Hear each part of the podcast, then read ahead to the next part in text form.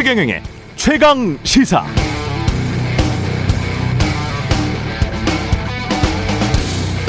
대장동 특혜 의혹과 관련한 검찰의 수사 방향은 구속된 유동규가 김만배로부터 돈을 받은 대가로 화천대유에 유리하게 사업 설계를 해준 것인가? 배임 여부와 윗선의 개입 여부 관련해서 초과 이익 환수 조항이 들어가지 않은 이유가 무엇인가? 실소유주가 따로 있는 것인가?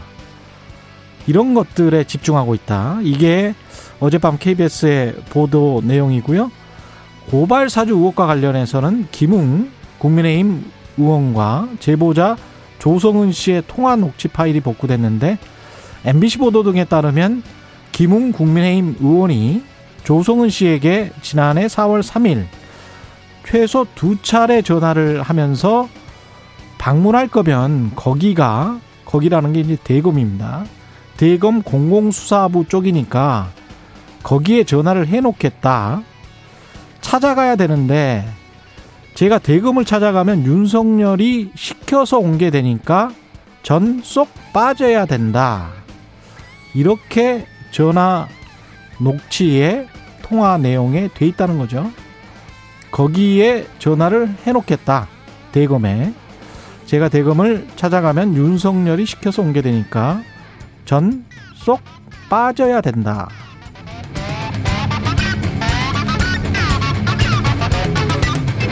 네, 안녕하십니까. 10월 7일 세상에 이익이 되는 방송 최경령의 최강시사 출발합니다. 저는 KBS 최경령 기자고요. 최경령의 최강시사 유튜브에 검색하시면 실시간 방송 보실 수 있습니다. 문자 참여는 짧은 문자 50원, 긴 문자 100원이 드는 샵9730 무료인 콩 어플 또는 유튜브에 의견 보내주시기 바라고요. 오늘 1부에서는 정의당 대선 경선 결선에 질출한 이정미 전 대표와 이야기 나눠보고요. 2부에서는 이낙연 캠프의 공동 선대위원장 더불어민주당 서른 의원 만납니다.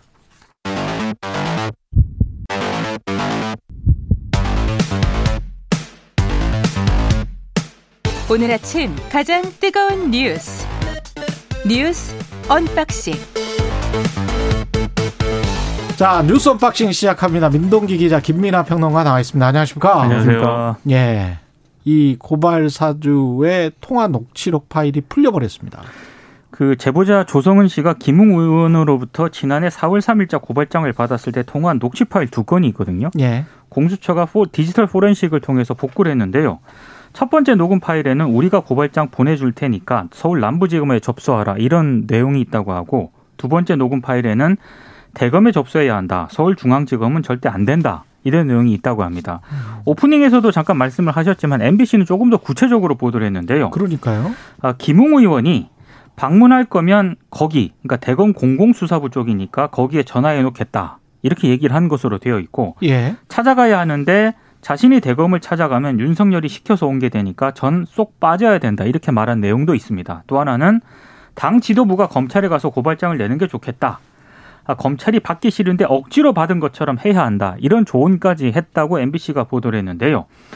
아, 좀 관심 있는 대목은 김웅 의원이 조성은 씨에게 고발장은 우리가 만든다 이렇게 말한 것으로 되어 있거든요. 고발장은 우리가 만든다. 네, 그 우리가 누구인가 우리가 이걸 누군가? 두고 여러 해석이 좀 나오고 있고 예. 어제 김웅 의원이 세종시에서 국회 환노위 국감에 참여를 했는데 음. 어, 기자들의 취재에는 응하지 않았다고 합니다.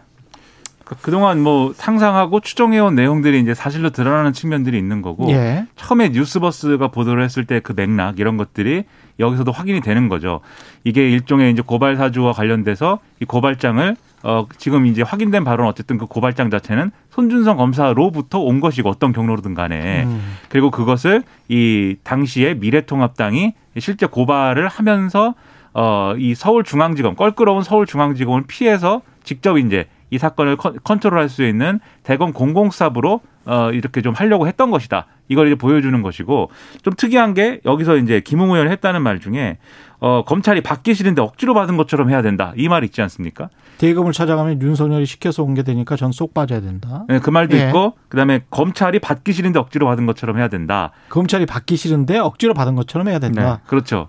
그래서 이런 것들을 보면은 어, 최대한 이게 첫 번째로 검찰이 고발장을 썼다는 거를 이제 좀 숨기고 싶다라는 숨기고. 의도도 있지만 아까 그 우리 그렇죠. 네. 예. 네, 거기에 더해 가지고 두 번째로 제가 볼 때는 이게 결국은 이 검찰이 받기 싫다라는 것은 어쨌든 이 사건에 대해서 이 고발이 된 건이니까 내가 할 수 없이 이 문제를 들여다봐야 되겠습니다. 이런 스탠스를 잡을 것을 예상한 거잖아요. 그런 걸 전제한 모든 거잖아요. 시나리오를 지금 썼다는 이야기잖아요. 그렇죠. 예, 머릿속에 구상을 하고 혹시 모를 역풍에도 다 대비했다. 그래서 검찰이 수사하기 싫은데 고발한 건에 대해서는 그럼 어떻게 되냐면 언론에 보도가 막 나오고 그 언론에 막 수많은 보도가 되는 그 내용들은 아마도 채널 A 사건에 대한 음.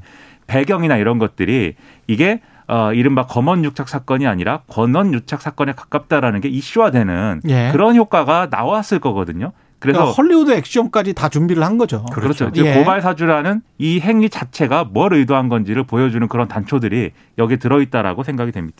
관련해서 정점식 의원실도 압수수색을 했고요, 공수처가.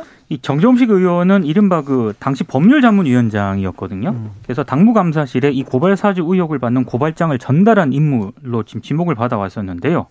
어, 그리고 어제 정점식 의원 사무실과 함께 조상규 변호사, 당시 미래통합당 법률자문위원이었습니다. 실제로 이 조상규 변호사는 고발장을 작성을 해서 열린민주당 최강욱 의원 등을 실제로 고발한 그런 이제 음. 당사자이기도 한데요. 예. 아, 두 사람의 사무실에 대해서 직접 압수수색을 했는데 어제 언론 보도들은 정점식 의원실직이 했던 해명, 그러니까 공수처가 압수수색을 했는데 빈손으로 철수했다 이런 식으로 많이 보도를 했는데 음. 어 그건 좀 아닌 것 같습니다. 왜냐하면 어, 일단 굉장히 민감한 사안이잖아요. 예. 그리고 현역 의원을 압수수색을 했고 더더군다나 국정감사 기간인데 음. 압수수색을 한 거면은 법원에서 이 압수수색 영장을 발부를 했다는 건데 그렇죠. 그만큼 상당 부분 뭔가 근거를 확보한 거를 법원이 확인했기 때문에 압수수색 영장을 발부하는 것이다 이렇게 해석이 나오고 있고요. 예. 그 근거가 좀 전에 저희가 앞서 얘기한 음. 이 공수처가 포렌식을 통해서 녹취 파일을 푼 것, 이걸 또 법원이 확인한 것 아니냐 이런저런 해석이 좀 나오고 있습니다. 그러니까 이제 헛걸음했다라는 그 얘기는 점, 정점식 의원이 이제 기자들에게 설명하면서 나온 얘기인데 예. 공수처가 와가지고 이제 지난번에 김웅 의원실 압수수색할 때처럼 컴퓨터라든지 이런 장비들에 대해서 키워드 검색을 했다는 거예요. 음. 근데 이제 어쨌든 그 부분은 참관을 했을 거 아닙니까? 정점식 의원이. 예. 근데 이제 키워드 검색을 해가지고 그 고발장 관련된 자료라든가 이런 것들은 뭐 안 나왔다라고 정점식 의원은 주장을 하는 건데 음. 뭐 압수수색 성과가 있는지 없는지는 이후에 수사를 이제 지켜보면 알게 되겠죠. 다만 여기서 이제 규명해야 될 것은 이 고발장은 이제 최강욱 열린민주당 대표를 고발한 거잖아요. 실제 고발로 이어진. 근데 이게 김웅 이, 존, 이 검찰로부터 와서 이 추정하기로는 김웅 의원을 거친 다음에 어디로 갔는지 지금 의문인 거고 그렇죠. 그게 갑자기 없어졌다가 정점식 의원과 지금 얘기한 조 변호사를 통해서 고발이 됐다. 이 가운데 고리가 비어 있는 거잖아요. 음. 요걸 확인해야 되는 건데 그걸 전제로 놓고 보면은 아직까지는 어쨌든 첫 발을 내딛은 정도의 압수수색인 것 같아요. 그래서 이 고리를 빨리 규명하는 게 중요합니다. 여기서 저는 가- 갑자기 궁금점. 네, 정점식 의원은 캠프 인사죠, 윤석열 캠프에. 그렇죠. 전점식 의원은 윤석열의 측근입니까? 이- 옛날에는 황교안 전 예. 대표의 측근이었습니다. 정계 입문할 때는 예. 황교안 전 대표가 당시 대표일 때 예. 통영 고성에 보궐선거가 있었는데 음. 그때 이제 정점식 의원 황교안의 복심 이래가지고 바로 거기로 이제 이뭐 세칭이 이제 꽂아졌다 뭐 이렇게 해가지고 논란이 컸거든요. 예. 근데 이 지금은 이제 윤석열 캠프에 들어가 있으니까 지금 상황에서는 또 측근이라면 측근이고 아니라면 아닌 거고 그런 거죠. 국민의힘에서는 그러면 친한 정점식에게 가지 왜 어, 김웅에게 갔겠냐. 초, 초반에는 그렇게 그렇게 해명을 했었죠. 했었단 말이죠. 그게 네. 상황 실장이었던 장재원 의원이 장재원 이 의원이 그렇게 아주 그 했죠. 신뢰성 네. 높은 우리 최강 최경련 최경의 최강시사에서 최강사에 그렇게 나와서 이야기를 해서 네. 갑자기 그게 생각이 나는 거예요. 장재원 의원은 전, 정점식에게 가지 네. 왜 김웅에게 갔겠냐. 그만큼 이제 정점식과 친했다는 이야기를 그렇습니다. 강조를 했잖아요. 그러면 정점식은 치- 측근인가? 어, 그러니까 유동규의 측근 논란과 똑같이 네. 우리가 이거는 또 홍준표 후보가 또 제기를 한 거잖아요. 그렇습니다. 네. 손준성과 윤석열의 관계, 네. 유동규와 이재명의 관계.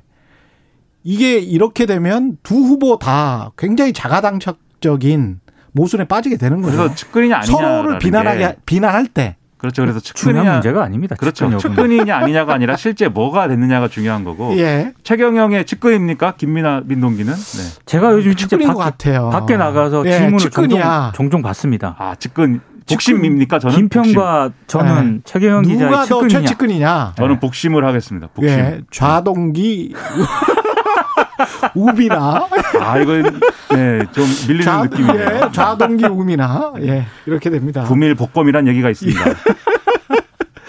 예. 그 고발 사주 의혹뿐만이 아니고 제보 사주 의혹과 관련해서도 지금 공수처가 수사에 착수했어요. 그러니까 박지원 국정원장을 국가정보원법, 공직선거법 위반 혐의로 입건했다고 이제 어제 밝혔는데요. 일단 뭐 윤 전 캠프 쪽에서 뉴스버스가 지난달 2일 그 고발 사주 의혹을 보도하기 전에 8월 11일 서울의 한 호텔 식당에서 박지원 국정원장과 제보자 조성은 씨가 만나서 제보를 사전에 공무원 정황이 있다고 이제 주장하면서 고발을 했거든요. 근데 이거는 그 공수처가 나름의 기본적인 어떤 절차를 밟는 그런 단계라고 보시면 될 것 같습니다. 예. 그리고 이제 입건이라고 했는데 여기에 지금 국가정보원법하고 공직선거법 위반인데 어떤 거를 문제 삼고 있는 건지도 나중에 확인해 봐야 됩니다. 그렇죠. 그러니까 조성원 예. 씨와 만나 가지고 이, 이 고발 사주를 언론에 제보하는 거를 뭐 논의했다. 이 부분이 포인트인 건지 아니면 이 논란이 된 이후에 박지원 원장이 언론 등에다 대고 강하게 강하게 얘기를 하잖아요. 윤우진 전 윤우진 세무서장 얘기를 하면서 윤석열 전 총장에게 내가 그만두면 당신도 좋을 거 없지 않느냐 이런 주장을 막 하는데 여기에 포인트가 맞춰져 있는 건지 그건 뒤에 수사 상황을 봐야 알 수가 있습니다. 예. 50억 그룹, 50억 클럽, 50억 약속 그룹 뭐라고 불러야 될지 모르겠습니다만은 이게 박수영 국민의힘 의원이 국회에서 그냥 폭로를 해버렸어요. 국정감사장에서 예. 폭로를 했는데요. 본인 얘기는 정영학 회계사가 검찰에 제출한 녹취록 있지 않습니까? 음. 그 녹취록하고 복수의 제보를 받고 여섯 명을 확인했다 이렇게 주장을 했는데 그 여섯 명 가운데 다섯 명은 실명이고요. 한 명은 익명입니다. 근데 익명으로 말할 때 홍모 씨라고만 했는데 네. 언론 보도를 곰곰이 보니까 또 언론 사주 홍모 씨 이렇게 나와 있습니다. 언론 사주 홍모 씨로 돼 있기 때문에 예. 법조계 인사들은 다 실명으로 하고 왜 언론 쪽은 익명으로 했을까? 그리고 그 애매한 그 갑자기 떠오르는 그 홍목 씨가 아닐 수 있기 때문에 그렇죠. 조심하셔야 됩니다. 조심해야 됩니다. 예. 보도마다 조금 달라요. 예. 그렇게 언론사 사주라고 쓴 데도 있는데 음. 또 다른 무슨 뭐 인터넷 언론 홍모 씨라고 쓴 데도 있고 조금 아, 해석이 해석이 인터넷 언론 홍모 씨라고 쓴 데도 있어요? 예, 그렇습니다. 예. 약간 해석이 뭐 분분합니다. 네. 한두 명 안 되는데 네. 그렇죠. 예. 홍, 홍 씨는 굉장히 많습니다. 홍 씨는 많은데 언론 사주 홍모 씨는 제가 아는 분들은 세 분 정도 되는 것 같아요. 아, 세 명이나 되십니까? 예. 마당 빠르십니다. 세 명 한 정도 명인데. 아니 네. 제가 직접 안다는 게 아니고 네. 예, 그냥 그분들이 유명해서 제가 안다는 거죠. 그 예. 박수영 의원이 공개한 그 예. 다섯 명의 실명은요. 예. 권순일 전 대법관, 박영수 전 특검 특검, 그리고 곽상도 의원, 김순환 전 검찰총장, 최재경 전 청와대 민정수석 이렇게 다섯 명이고요. 어, 이 50억 클럽 같은 경우에는 화천대유에서 거액을 이미 받았거나 받기로 약속한 로비 대상자 명단인데 당사자들은 강하게 반발을 하고 있습니다. 법적 그렇겠죠? 대응까지 지금 이렇게 얘기를 하면서 예. 어, 국회의원의 면책 특권을 너무 남용한 것이다 이런 취지의 발언도 했습니다. 이 최재경 전 수석의 경우에는 지금까지 이제 거론이 되지 않았던 인물인데 물론 이제 이제 어 다른 경로로는 뭐 거론이 됐을지 모르지만 최근까지 뭐 고문을 맡았다거나 뭔가 여기서 역할을 했다는 얘기는 사실 없었는데 없죠. 이 얘기가 나오면서 굉장히 강하게 지금 반발을 하고 있는 상황인데요.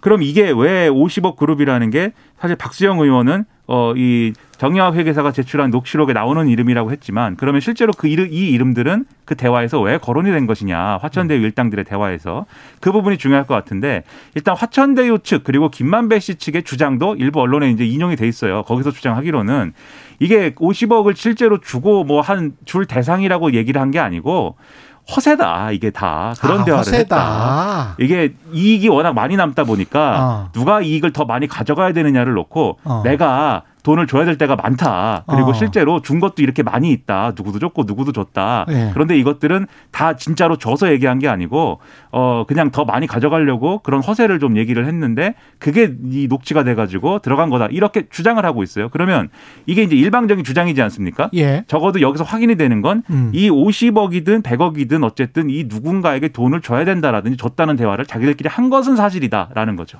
왜 줘? 왜 주려고 했어?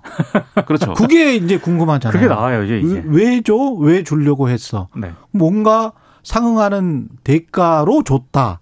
그러면 그 상응하는 대가가 뭐였을까? 전 민정수석 두 명이 포함돼 있고 네. 전 대법관 한 명, 특검, 검찰총장까지 포함돼 있습니다. 근데 언론사죠 홍모 씨만 빼면. 근데 아무리 국회의원이지만 예. 이렇게 그냥 폭로를 하는 것 이 자체는 그렇게 좋게 보이지는 않습니다. 그것도 좀 이상하고 예. 이 명단이 이 사람들이 지금 반발하고 있는 것처럼 완전히 저 뚜렷하게 사실로 확인됐다. 그것도 좀 이상해요. 왜냐하면 이준석 국민의힘 대표는 자기가 본 거는 4명이다. 다른 얘기를 했거든요. 예. 그 중에서 6명 중에서 지금 나온 6명 중에서 3명만 겹친다. 이런 이야기를 했거든요. 네. 그러니까 뭔지는 모르겠어요, 아직은. 이 김만배 씨 측은 음. 자신들이 이렇게 이런 식으로 돈을 줘야 될 인물들에게 얼마씩 준다라고 한 액수를 다 합치면 2천억 원 될 것이다. 이렇게 주장을 하고 있습니다. 그러니까 허세다라고 얘기를 하는 건데 2천억 주고라면 이 사람들은 남는 게 도대체 뭐예요? 지난번에 그렇죠. 네. 허세라는 예. 부분이 분명히 있고 그런 예. 부분들이 제가 볼 때는 각각의 어떤 다른 리스트들로 막 음. 생성이 돼가지고 이 정치권에 회자되고 있는 게 아니냐 예. 이런 생각인데 남는 게 없어서 서로 싸웠나? 그런 생각도 듭니다. 이, 이 허세 중에 분명히 또 진짜들이 있겠죠. 있겠죠. 그래서 예. 이 진짜들을 빨리 가려내는 게 중요할 것 같습니다. 예. 유승민 후보와 윤석열 후보는 몸싸움까지 갔었습니까? 네. 이게 뭡니까? 그러니까 이게 KBS 예. 주최 6차 토론회가 있었잖아요. 5일에. 예. 5일 날 예, 있었습니다. 근데 일단 유승민 캠프하고 윤석열 캠프 양쪽 그 참석자들 말을 종합을 하면은요. 아, 일단 토론회가 끝나고 나서 윤 전 총장 측에서 유승민 전 의원에게 왜 미신 같은 얘기를 하느냐 이렇게 따져 물었다라고 합니다. 토론회에서 음. 유승민 의원이 윤 전 총장에게 이병헌 씨 아느냐 특정한 부위에 침을 놓는 사람인데라고 물었고 윤 전 총장이 만난 적이 없다 전 모르겠다 이렇게 답을 했거든요. 예. 근데 끝나고 나서 언론에도 나왔다. 뭐 그러니까 윤 전 총장 쪽에서는 음. 확인되지 않은 걸로 왜 이상한 질문을 하냐 이런 취지로 얘기를 했고 유승민 의원은 언론에도 나왔다. 당신이 뭔데 이래라 저래라 하냐라고 하면서 당신? 예. 언성을 높이면서 말다툼을 벌였고 예. 뭐 그런 과정이 있었다는 겁니다. 이게 예. 일 1차 대전이고요. 예. 이 2차 대전은 어제 이제 계속 이어졌는데 예. 윤석열 캠프 쪽에서 윤석열 후보가 유승민 후보 가슴팍을 밀었다는 일부 언론 보도가 있었는데 이건 사, 가슴팍을 밀었다? 예, 사실과 다르다라고 반박을 했고요. 예. 그러면서 윤석열 후보가 유승민 후보에게 아까 말씀하신 분들 중에 정법이라는 분은 강의 동영상이 많으니 한번 보시면 어떤 분인지 알 수 있다라고 얘기를 했는데 유승민 후보가 악수한 손을 뿌리치고 갔다라고 반박을 했거든요. 그러니까 유승민 캠프가 또 반박을 했습니다. 토론회 직후에 윤석열 후보와 악수하고 지나가려고 했는데 유승민 후보 면전에 손가락을 흔들면서 항의를 했고 정법에게 미신이라고 하면 명예훼손이 될 수도 있다 이런 얘기를 했다는 겁니다. 아, 정법이라는 그 스님에게 명예훼손이 될 수 있다. 그렇습니다.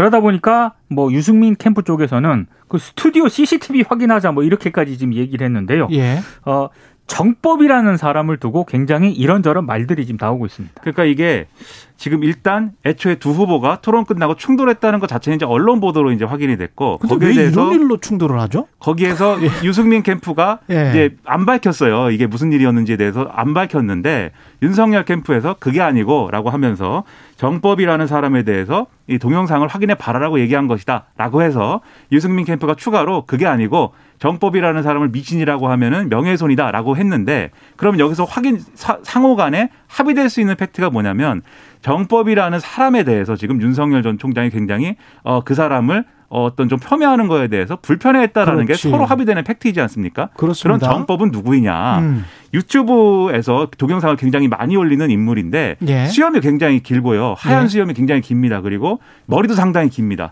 스님이에요? 어 근데 논란이 있습니다. 예.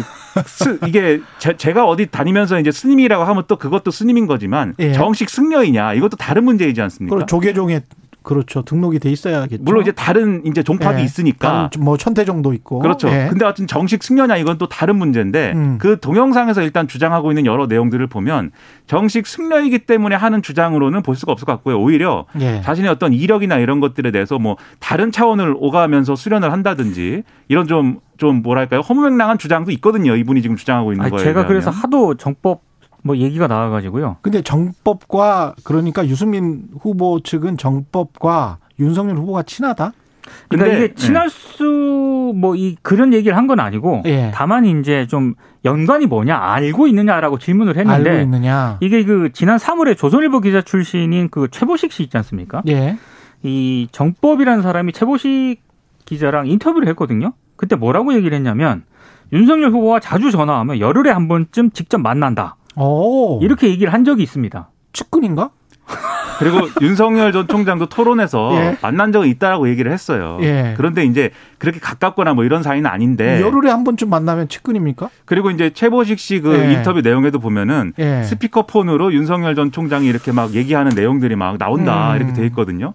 그럼 이분과 윤석열 전 총장이 상당히 중요한 관계일 수 있겠다. 왜냐하면은 단지 미신이라고 했다는 이유로 명예훼손에 걸릴 수 있으니 조심해라 이렇게 얘기를 했다면 굉장히 화가 난 거 아니겠습니까? 그렇죠. 예를 들면 제가 가깝지도 않은 사람에 대해서 그렇게 얘기한, 얘기한 것에 대해서 화가 안 날 텐데 음. 최경영 기자에 대해서 예. 어, 저 사람 나쁜 사람이다라고 하면 제가 얼마나 화가 나겠습니까? 그렇죠. 네, 그런 예. 거와 비슷한 거 아닐까라고 지금 사람들이 의심하고 있는 겁니다.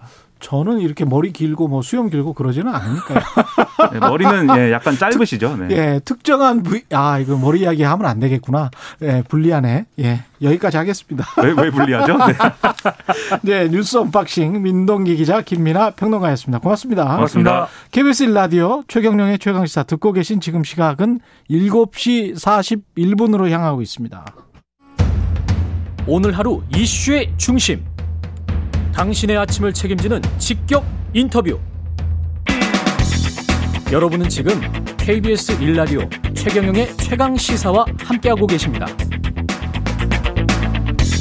네, 어제 정의당 대선 후보자 경선 투표가 열렸는데요. 과반 투표자가 나오지 않아서 심상정 의원과 이정미 전 대표 간의 결선 투표가 진행될 예정입니다. 이- 이정미 전 대표와 함께 이번 투표 결과에 대해서 이야기 나눠보겠습니다. 안녕하세요. 네, 안녕하세요. 예, 경선 결과가 4,436표로 투표하면서 언론은 일단 깜짝 선전했다 이렇게 평가를 하고 있는데 깜짝 선전이라고 생각하세요?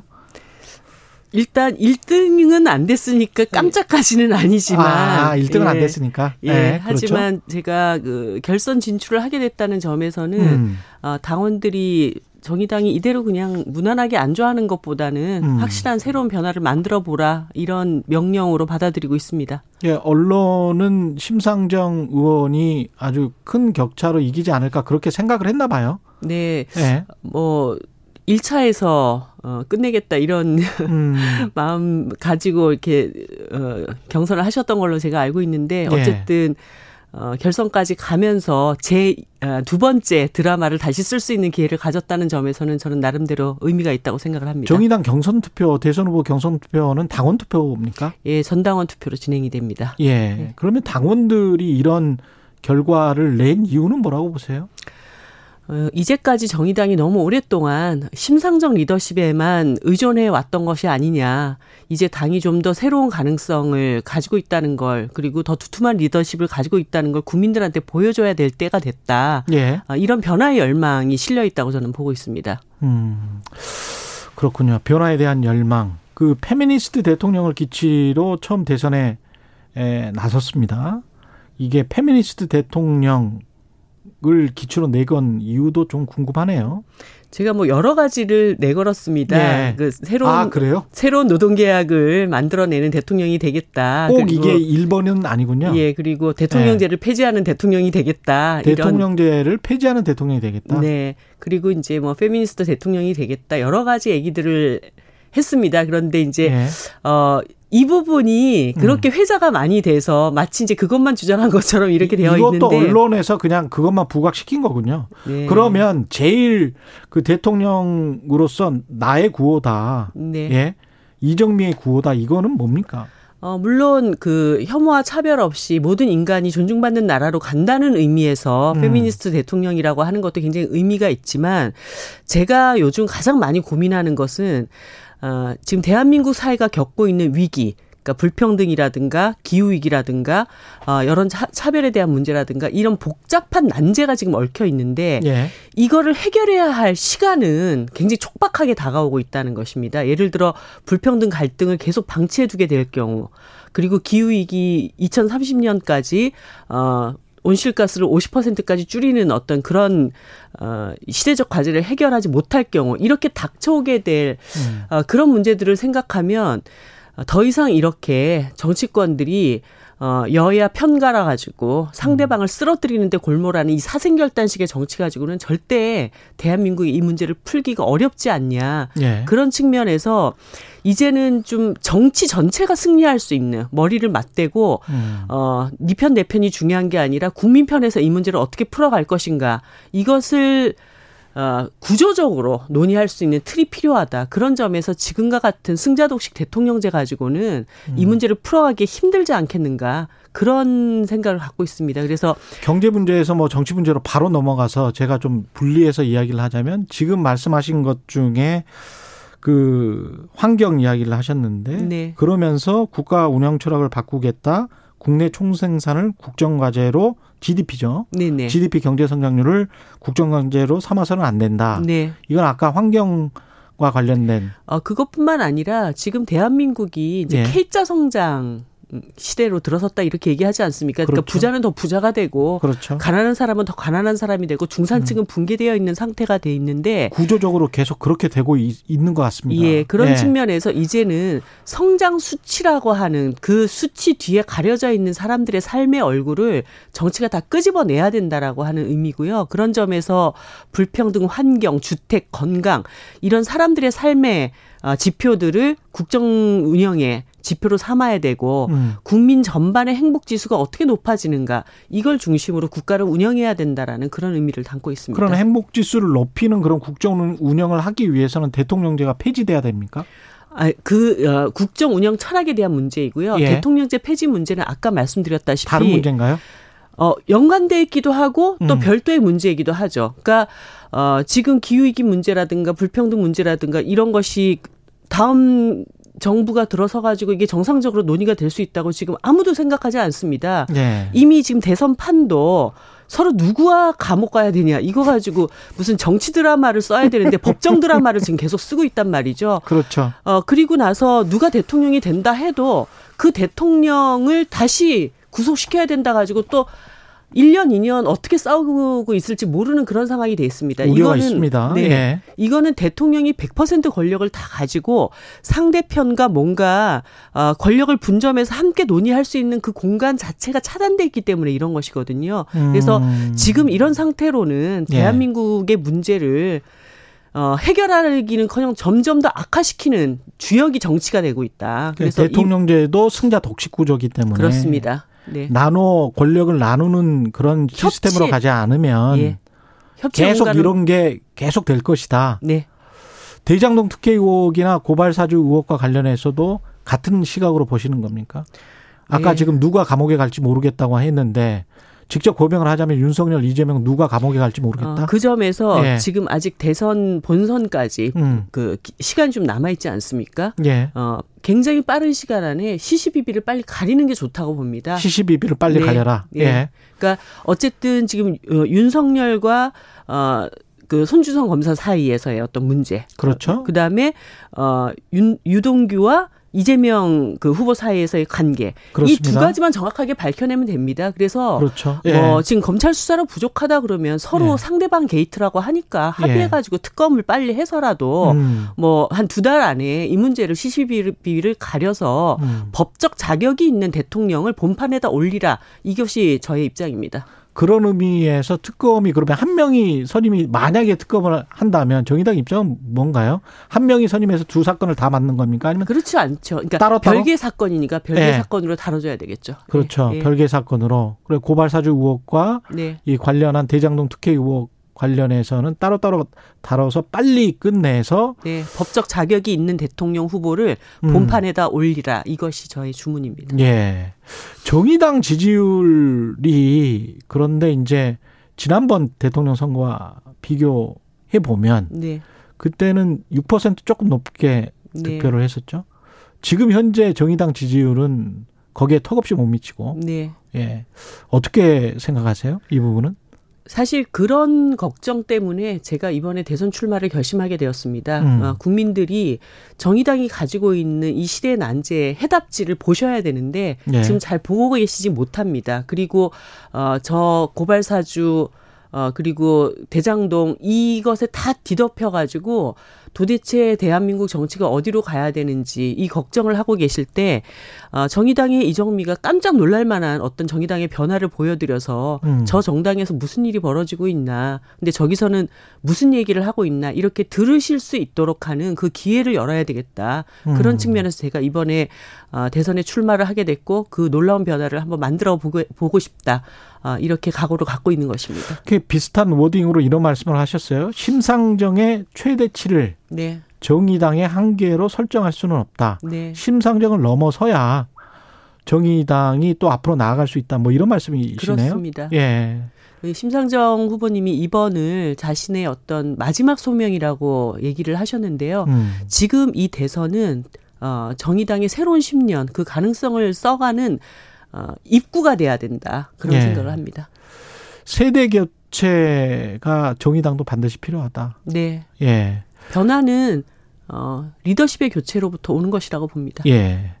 근데 이 정의당이 내세우는 이 국내 총생산을 국정과제로 삼아서는 안 된다. 참 고민스러운 부분인데 이게 기존에 해왔던 어떤 국정 운영, 그 다음에 사람들이 그걸 통해서 또 굉장히 많은 이익을 봤단 말이죠. 많은 사람이 이익을 본 것이 아니라 특정 예. 소수가 이익을 받겠죠. 근데 그, 아, 그걸 어떻게 그 진단하느냐에 따라서. 예, 성장의 과실이 예. 너무 소수에게 집중돼 있는 것이 지금 있다. 문제라는 그거는 것입니다. 맞아요. 네. 예, 그거는 맞는데 그 뭐랄까요? 우리가 애매한 계층들 있지 않습니까? 중산층들이 네. 어 이 GDP 경제 성장률의 어떤 신화에 갇혀 있는 거는 사실이거든요. 어, 그것이 한, 한계로 다가오고 있다고 봅니다. 많은 예. 음. 중산층들이 스스로 박탈감을 느끼고 있고, 예. 어, 삶의 질 자체가 저 꼭대기층에 있는 사람들과 예. 나머지 80%가 너무 큰 차이가 나고 있다라고 하는 것을 어, 절실하게 느끼고 있습니다. 그렇기 음. 때문에 이제는 어, 지역 안에서 어, 사람들이 함께 일자리를 만들고 어, 그 지역을 이때까지 유지하고 살펴왔던 중소기업이나 상공인들도 함께 살 수 있는 그런 어떤 어, 시대적인 전환이 필요하다. 이런 요구들은 이제는 굉장히 상식적인 요구가 되어 있지 않은가 이런 생각합니다. 예. 근데 제가 이제 반론 차원에서 계속 질문을 드릴 수밖에 없어요. 왜냐하면 경제 성장만 그 고집하는 것도 문제겠지만 네. 관련해서 이제 분배랄지 환경만 아, 생각을 하다가 경제 성장을 놓치게 되면 네. 파이가 계속 작아지게 될 것이고 그렇게 되면 우리한테 떨어지는 목도 작을 수밖에 없다라고 생각하시는 분들도 많은 것 같기 때문에 네. 그분들을 어떻게 그러면 설득할 수 있을까요? 어, 경제 성장은 도구죠. 예. 우리가 그 도구를 통해서 이르러야 할 최종적인 목표는 음. 사람들이 자기 삶의 정체성을 유지하며 살아갈 수 있는 일자리이고 예. 그 일자리를 통해서 만족감과 행복감을 느끼는 것입니다. 음. 그런데 그 목표점에 대해서는 우리가 아무도 얘기를 하고 있지 않아요. 그 과정, 그 도구에 대한 얘기만 하고 있습니다. 근데 그 네. 도구가 지금 잘못 쓰여지고 있어요.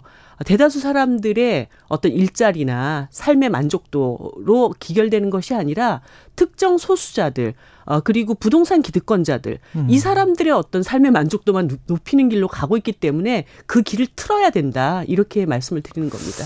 마지막으로 현실성과 관련해서 대통령이 되면 대통령제를 폐지하는 대통령이 되겠다고 말씀하셨잖아요. 근데 국회는 지금 여야가 완전히 과점하고 있는 상황이란 말입니다. 네. 그 상황에서 정의당 대통령이 되면 국정 운영이 어떻게 될까요? 저는 국회 그 다수의 의원님들이 음.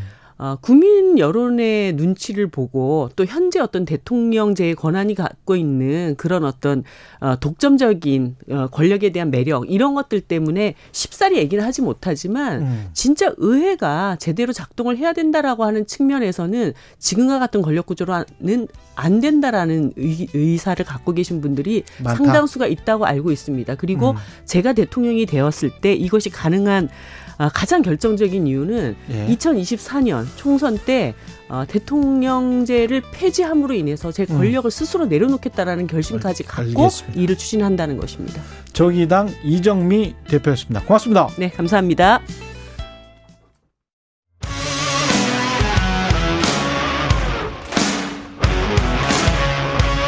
오늘 하루 이슈의 중심 최경영의 최강 시사. 네, 민주당 대선 경선이 대미를 장식하게 될 서울 경기 지역 개- 경선 투표 시작됐습니다. 62만 표에 달하는 경기 서울 3차 국민선거인단의 표심은 누구를 선택할까요? 막판 총력을 다하고 있는 이낙연 후보 캠프의 서른 공동 선대위원장 연결돼 있습니다. 안녕하세요, 위원장님. 네, 서른입니다. 반갑습니다. 예, 반갑습니다. 내일 예정돼 있던 방송 3사 주간 최종 경선 토론회 일정은 취소됐습니다. 네, 그렇게 됐다고 그럽니다. 예, 토론회 취소 이유는 그 뭔가요? 근데 뭐 방송사하고 협의가 제대로 안 돼 가지고 예, 이 토론회 못 한다는 거는 뭐 사실 그 핑계일 거라고 봅니다. 핑계다. 이 예, 이 앞으로 이제 경기 경선도 남아 있고 서울 경선도 남아 있고 음, 그리고 3차 선거인단 이게 다 합치면 62만 명 가까이 되거든요. 예, 이분들에 대해서 후보들을 보고 판단할 수 있는 이게 저, 저 제공돼야 되는데 음, 근데 62만 명이 지금 결정을 해야 되는데 음. 후보들 토론도 안 보고 한다?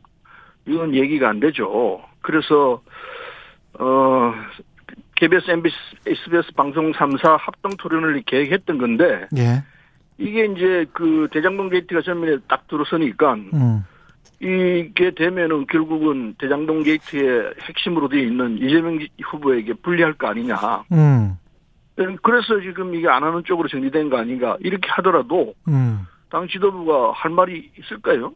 그러니까 당 지도부가 이재명 후보를 보호해주고 있다 이렇게 보시는겁니까? 그렇게 얘기해도 지나치지 않을 것 같은 구조가 되어 있습니다.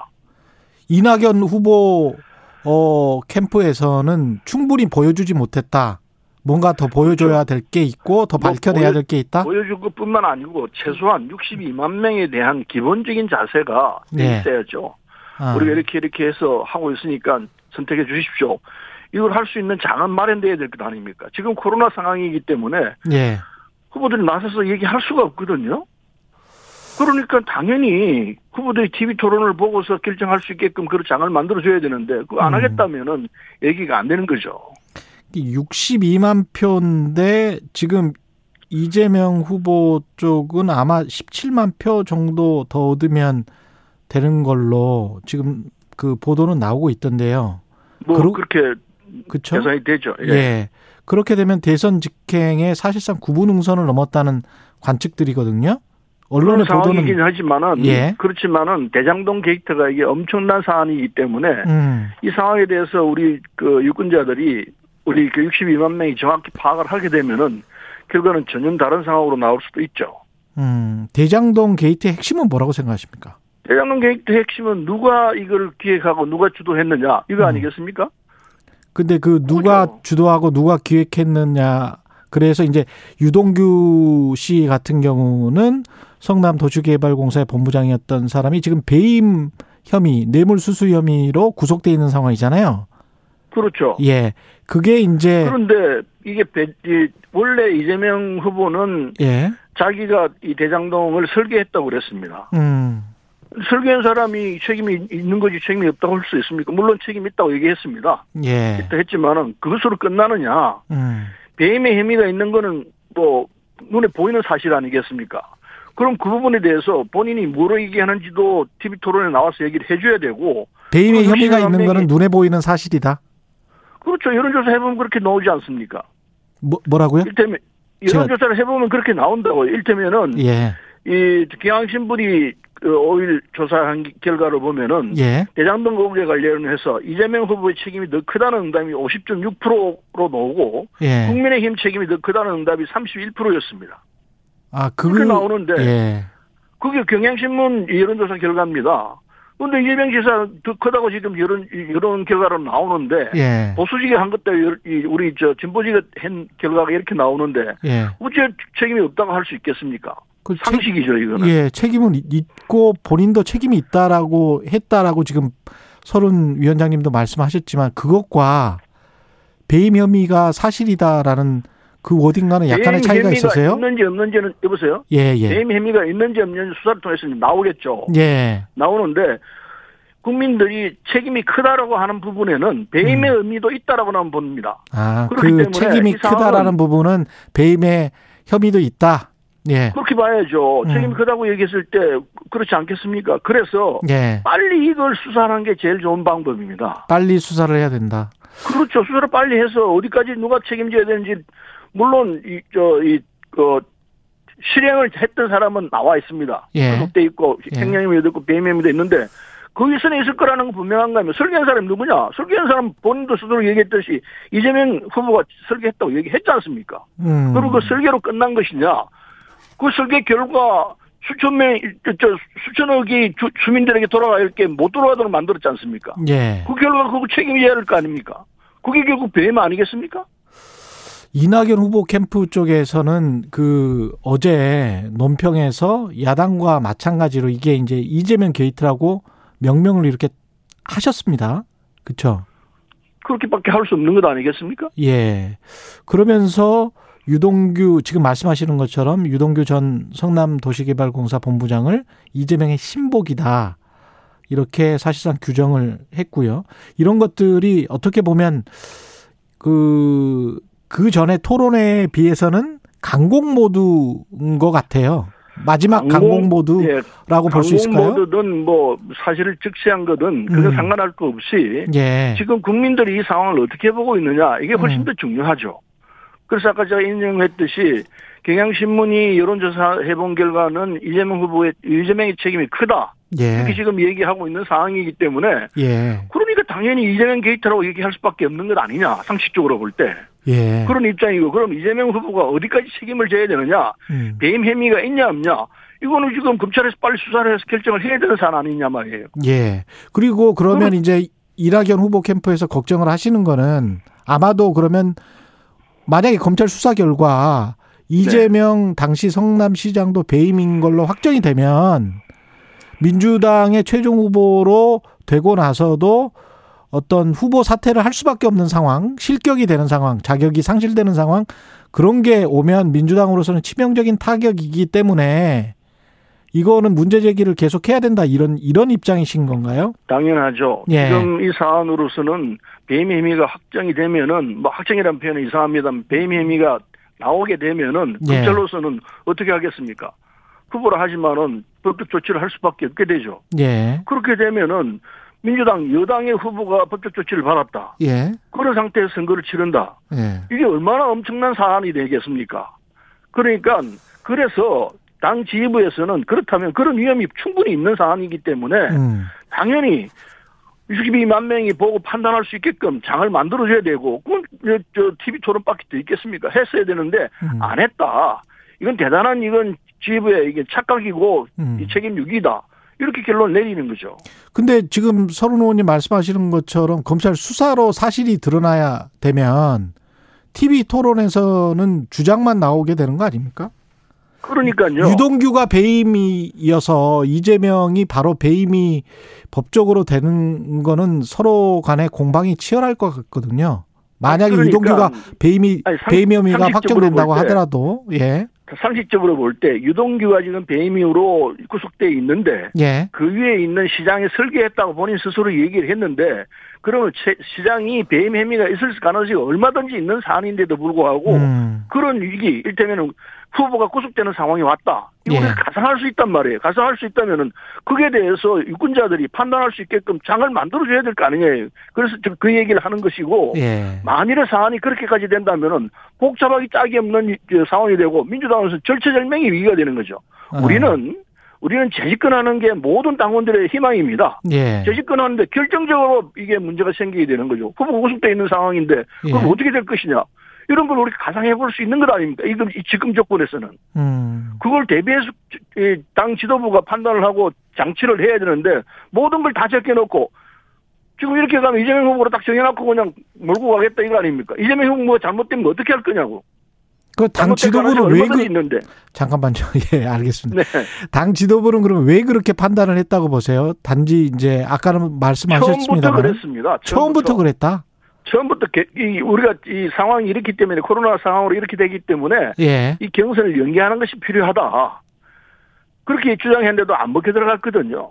안 먹게 들어가 지금 이런 상황까지 왔는데 예. 하나 하나 들여다보면은 이 지금 현 지도부 당 지도부가 판단을 잘못하고 있고 심지어 이재명 편에 서서 문제를 하고 있다 문제를 보고 있다 이렇게까지 의심할 수 있는 사안이 있습니다 공정하지 못하다 불공정하다 이런 얘기는 얼마든지 할 수 있고 지적당하고 있습니다 그런 사안들이 또 뭐가 있을까요? 여러 가지가 있습니다 지금 진행되고 있는 내용으로 보면은 우리가 제기했던 거는 전부 다 안 받아들여지고 이낙연 캠프에서 또는 다른 캠프에서 주장한 건 하나도 안 받아들여지고 가령 예를 들어서 예. 뭐 구체적으로 지금 일일이 다 예를 들자면은 방송 끝날 때까지 해도 못, 못할 것 같습니다. 그렇군요. 그 관련해서 캠프 쪽에 제보가 들어왔었습니까? 그 많이 들어오고 있고 들어왔었습니다. 혹시 뭐 정영학 회계사 녹취록 검찰에 제출된 거 있잖아요. 네. 이낙연 후보 캠프가 확보하고 있다는 이야기가 들리는데요. 뭐, 그 저는 잘 모르겠습니다. 그러나 많은 제보가 들어와 있는데, 우리 수사권이 없지 않습니까? 수사권이 없는 처지이기 때문에, 예. 어, 이걸 그냥 알고만 있지, 그걸 예. 내놓고 이게 이게 있으니까 하라, 이렇게 얘기하기가 참 힘드는 구조이죠.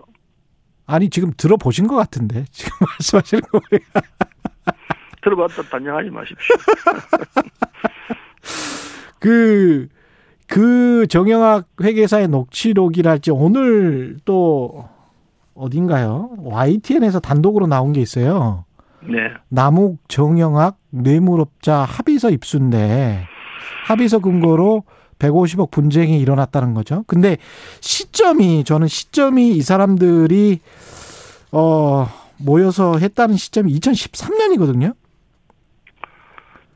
그러니까 그, 이게 그 얘기는 정말 잘 모르겠는데요. 예. 여러 가지 제보들이 들어오고 있습니다. 여러 가지 제보가 들어오고 있고. 예, 구체적으로 그러면 뭔가 이게 민주당에 위험할 수 있기 때문에 우리가 가진 제보 중에서 일부는 정말 이거는 위험해서 지금이라도 왜냐하면 시간이 별로 안 남았잖아요 이낙연 음, 그렇습니다. 캠프 입장에서도 그러면 이거는 좀 알려드려야 되겠다 토론회도 못하는 상황에서 그런 것들은 말씀을 하세요 결정적인 결정적인 부분도 있다고 볼 수 있는데 아니 그러니까 그런 거를 말씀을 수사를 하고 있기 때문에요. 수사하면 다 나옵니다. 수사하면 다 나오고 지금 예, 대한민국의 모든 언론이 수많은 언론들이 이 상황을 놓고 파고들고 있기 때문에 예. 수사도 제대로 안 하면 다 드러나요. 근데 이제 그래서 예, 지금. 수사하고 있는 주체들은 빨리 이 상황을 종결짓도록 제대로 수사를 하겠다 이런 각오를 안 하면은 음. 다 책임을 덮어쓸 수밖에 없게 돼 있습니다. 그래서 수밖에 없다. 예. 다 드러나요. 드러날 수밖에 없게 돼 있기 때문에 음. 책임 있는 사람들은 자복하는 게 훨씬 더 빠른 길이라고 생각합니다. 그렇군요. 윤석열 후보도 이재명 후보와 비슷한 지금 사실은 고발 사주 의혹과 관련해서도 그렇고요. 여러 가지 윤우진 전 세무서장과 관련해서도 그렇고 좀 수사 선상에 놓여 있는 것들이 많지 않습니까? 희한하게 여야 1위 후보들이 갖고 있는 구조가 그 비슷해요. 예. 다 범죄자 될 수 있는 조건들을 다 갖고 있는 것 같아요. 예. 참 불행하기 짝이 없는 상황인데 윤석열 후보의 의혹에 관해서는 어떻게 판단하고 계십니까? 이낙연 후보 캠프에서는? 뭐 우리 쪽에서야 뭐 저거는 무조건 하고 정리가 돼야 되는 구조다. 후보 사퇴해야 되는 구조다. 상식적으로 볼 때도 그렇고 법적으로 쫓, 쫓아 들어가면은 뭐 그 책임은 절대 면할 수가 없다. 이게 이제 기본적인 구도인데 뭐가요? 특히 여야가- 고발 사주 의혹이 그런가요? 아 그렇죠. 고발수수 의혹뿐만 아니고 뭐 장모 의혹, 처 의혹, 뭐, 뭐, 뭐 의혹들 얼마나 많습니까? 예. 그 최근에 뭐 이 무속까지 들어오면은 이 후보로서 기본적인 자격이 있나, 자질이 있나 이런 의심을 들 수밖에 없는 거 아닙니까? 예. 그래서 이런저런 양- 쪽을 보면 여야 양쪽의 1위 후보들이 참으로 국민들을 볼 때 불안하기 짝이 없는 후보들이죠. 음. 그래서 여야 진영 싸움으로 가기 때문에 각각 진영에 속해 있는 이 저 지지자들이 강성 지지자들이 뭉쳐가지고 지금 이런 상황으로 보- 보고 있는데 불행하다고 생각해요. 좀 상황을 놓고 객관적으로 문제를 보면서 냉정하게 나라와 이 국민을 위하는 길이 뭘까 어떤 후보가 좋을까 이 판단을 해야 되는데 그냥 진영에 몰려가지고 우리 진영이 이겨야 되니까 우리 진영에 흠이 있더라도 그냥 넘어가자 저쪽 흠만 보자 이렇게 돌아가니까 이게 정말 안, 저 안타깝게 짝이 없습니다. 근데 그 위원장님 그 방금 발언은 약간 좀 위험할 수 있는데 네. 왜냐하면 강성 지지자들이 모여서 이재명 후보를 지지한다, 윤석열 후보를 지지한다라고 하면 민주당 당원들 입장 그리고 이제 서른 의원님도 민주당 당원이기 때문에 강성 지지자들이 50%가 넘는다는 거는 조금 그 아니, 이낙연 그러면은 이낙연 후보는 왜 그 민주당 당원들 유지하고 예. 핵을 유지하고 그 핵주의로 많은 사람들이 달라붙기 때문에 예. 동조를 하기 때문에 이런 현상이 일어난다고 봐야죠. 그럼 이낙연 후보는 왜 그거를 그쪽 그쪽 지지자들 그러니까 민주당 지지자들을 구심력을 왜 이쪽으로 못 끌어들였는가 여기에 관한 어떤 자체 평가는 어떻게 자책이 하세요? 있습니다. 있는데 예. 지금 이 그래서 어 이게 지금 시간이 많이 지나갔기 때문에 대처를 음. 못한 우리 책임이 크죠. 우리 음. 진영의 잘못이 있는데 그러나 우리 진영 입장에서는 잘못된 것을 잘못됐다고 주장하는 그것으로도 우리 역할이 있다 이렇게 생각하기 때문에 끝까지 예. 문제를 풀어, 풀어보려는 노력은 하고 있죠. 근데 이- 이렇게 지금 이제 아까 계속 당 지도부를 원망하셨고요. 그 다음에 이 관련해서 후보가 이재명 후보가 경선이 끝난 다음에도 뭔가 상황이 안 좋아질 수 있다 이런 전망을 하셨는데 경선 이후에 그러면 우리가 흔히 생각하는 TV에서 서로 손을 잡고 어 상대방 후보를 번쩍 들어주는 그런 이른바 원팀 이게 진정으로 가능할까라는 생각이 드네요.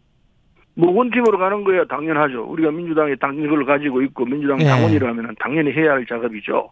그러나 음. 그렇다고 해서 우리가 우리를 지지했던 많은 사람들이 다 하나같이 원팀으로 돌아올 수 있느냐? 이건 정말 솔직히 말해 담보하기 쉽지 않습니다. 예. 그래서 저나 이낙연 후보는 그 다음에 우리 팀에 있는 사람들은 다 같이 하나같이 원팀을 하자고 예, 그 외치겠지만은 그게 쉬운 일이냐 이게요. 지지자들이 마음이 많이 떠나가 있는데 다 원팀으로 갈 수 있느냐를 담보할 수 없다라고 말씀하시는 거는 지지자들한테 보내는 그러니까 이낙연 후보의 지지자들에게 보내는 어떤 메시지입니까? 메시지 아니에요. 아니고 있는 실체를 상황을 현재 현실을 정확히 얘기하고 있는 거죠. 음. 그게 현실인데 현실인데 그 현실이 아니라고 그러면 그건 억지죠. 우리 아니- 지지자들 중에 이낙연 예. 후보를 지지하는 자 상당 상당수가 예. 도저히 이재명은 못 찍겠다 이런 사람이 엄청나게 있어요.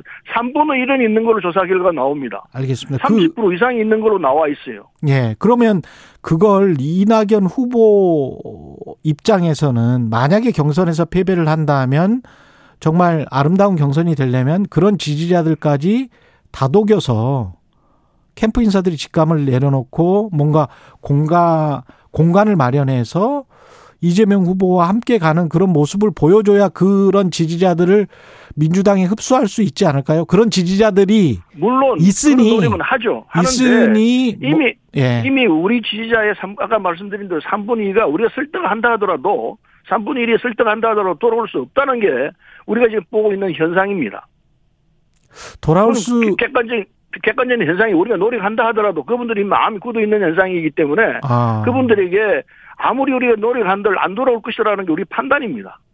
판단이다. 근데 이제 말씀은 그래도 정치인들이 그래도 경선이 아, 끝나면 물론 우리가 노력은 하죠. 지도부 예. 노력을 합니다. 노력을 하는데 예. 지금 있는 객관적 현실을 엄중히 보자는 겁니다. 이래서 본선에서 이길 수 현실이다. 있겠느냐? 예. 중도에 있는 사람을 아직 결정하지 않고 있는 여야 결정하지 않고 중도에 있는 사람 데려오는 거는 고사하고 음. 우리 진영에 있는 사람들도 뺏기게 돼 있는 상황인데 예. 이런 구도에서 본선에 가서 이길 수 있느냐? 이게 우리 지금 이낙연 진영이 갖고 있는 기본적인 고민입니다. 그렇군요. 만일에 우리가 지고 이낙연 후보가 지고 이재명 후보가 후보가 됐다 이랬을 때 우리 지지자는 물론이고 중도에 있는 사람들 끌고 와서 해야 제대로 이길 수 있는데 음. 중도는커녕 우리를 지지하고 있는 사람들조차도 설득이 안 되는 상황이 되면 무슨 재간으로 본선에서 이기느냐 음. 이게 결론입니다. 알겠습니다. 그런 상황이기 때문에 이제 상황을 다시 보자. 본선에서 이길 수 있겠느냐? 예. 이길 수 없다라는 것이 이 판단이고 그래서 그 대안으로 그러면 이길 수 있는 방법은 뭐냐? 음. 이낙연 후보가 나서면 이길 수 있다. 중도도 끌어올 수 있고 음. 이재명 후보의 지지층들도 끌고 올 수 있기 때문에 이 승리가 확실한 이 카드다. 예. 그걸 지금 우리가 주장하는데 안 먹히고 있지 않습니까? 알겠습니다. 답답하신 측면이 좀 있겠습니다. 인터뷰는 여기까지 해야 되겠고요. 방송 중 네. 의원님 말씀하신 서른 의원이 언급한 대장동 의혹 관련 인식 여론조사는 경향신문 의뢰로 K스탯 리서치가 10월 3일과 4일 만 18세 이상 남녀 1012명을 대상으로 한 여론조사고요. 그 밖의 사항은 중앙선거 여론조사 심의위의 홈페이지를 참조하시면 됩니다. 이재명 어, 지사의 책임이 더 크다가 50.6%, 국민의힘 책임이 더 크다가 31%로 나온 결과였습니다. 말씀 감사하고요. 네, 고맙습니다. 예, 더불어민주당 서른 의원이었습니다. 이낙연 후보 캠프의 공동 선대위원장입니다. 공정, 공익, 그리고 균형. 한 발짝 더 들어간다. 세상에 이익이 되는 방송. 최경영의 최강 시사.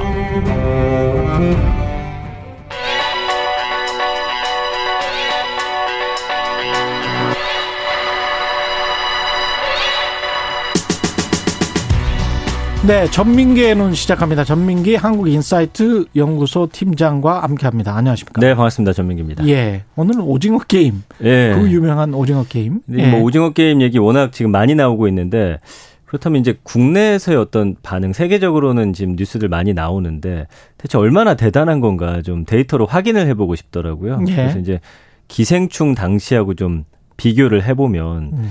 어떨까라는 생각에서 준비를 해봤습니다. 예, 기생충 당시 어느 정도입니까? 일단 일단은 지금 언급량이요, 음. 어, 51만 9,650건 정도. 이게 어느 정도일까요? 한 달 기준이거든요. 예, 그러니까 어 유재석 씨가 제가 자주 비교를 하는데 예. 작년에 이제 1년 동안 40만 건 정도 언급되셨으니까 굉장히 많은 양이라고 보여지죠. 우리가 예. 정치를 주로 하니까 그러면은 정치인으로 한번 한번 한번? 비교를 한번 해보세요. 최근에 이제 대선을 앞두고 있기 때문에 예. 뭐 이재명 후보 같은 경우는 언급량이 상당히 높습니다. 한 1년 동안 지금 700만 건 넘게. 700만 건. 예. 근데 아까 거는 한 달 한 달간이었죠. 예, 그렇죠. 예. 그러면 12를 나눠 보시면 700만 건에 12를 나눠 보시면 음. 될것 같고요. 네. 예. 그 정도군요. 그러면 뭐 대선 주자급 이라고 할 수 있겠습니다. 그 정도 된다고 봐야 될 것 같아요. 예. 연관어 쭉 보니까 이제 음. 1위가 이제 넷플릭스예요. 요즘에 뭐 여러 이슈들이 나오고 있는데 음. 최근에는 돈 여기서 벌어가지고 어, 본사로 그냥 보낸다. 세금 안 떼고 이런 내용들 좀 많이들 보고 계시고요. 예. 배우들이 워낙 지금 인기가 장난이 아닙니다. 그쵸. 예. 그래서 배우 이야기들 많이 나오고 이제 수파라고 하는 음. 요즘에 이제 젊은 세대가 많이 보는 그 여성 댄서들이 나오는 프로그램이 있거든요. 예. 이것과 이제 비견이 되고 있는 상황이에요. 아, 네, 그렇습니까? 이제 연관어 3이고 예. 그다음에 뭐 전화나 명함 이야기 나오는데 그 어, 드라마에 공개된 번호나 명함으로 막 전화가 많이 아, 그렇죠. 오는데요. 그렇죠. 그리고 예. 계좌번호도 있는데 거기로도 뭐 456원씩 보내는 분들이 또 있다라고 하고요. 그다음에 이제 추석이라는 연관어가 있는데 이게 465억은 우리가 없으니까. 예. 예. 그래서 이제 그게 이제 제작진의 계좌라고 하는데 예. 거기로 456원씩 보내시는 분들이 456원입니까? 예. 465억이 아 465원씩 465억이죠? 예. 예. 그 그 보내는 분들이 있다고 해서 그참 중에서 65억만 있어도 참 좋은데요. 그렇죠. 그다음에 예. 이제 뭐 이정재 씨 얘기 당연히 나오고 정우현이라고 하는 배우와 이유미 씨 이 두 분은 사실은 그렇게 유명하진 않았는데 물론 예. 그 정우현 씨 같은 경우는 모델 업계에서 유명했지만 음. 지금 완전히 뭐 하루 아침에 그냥 스타가 아니라 전 세계적인 스타가 돼버리는 정호연 씨가 서울대생이었나요?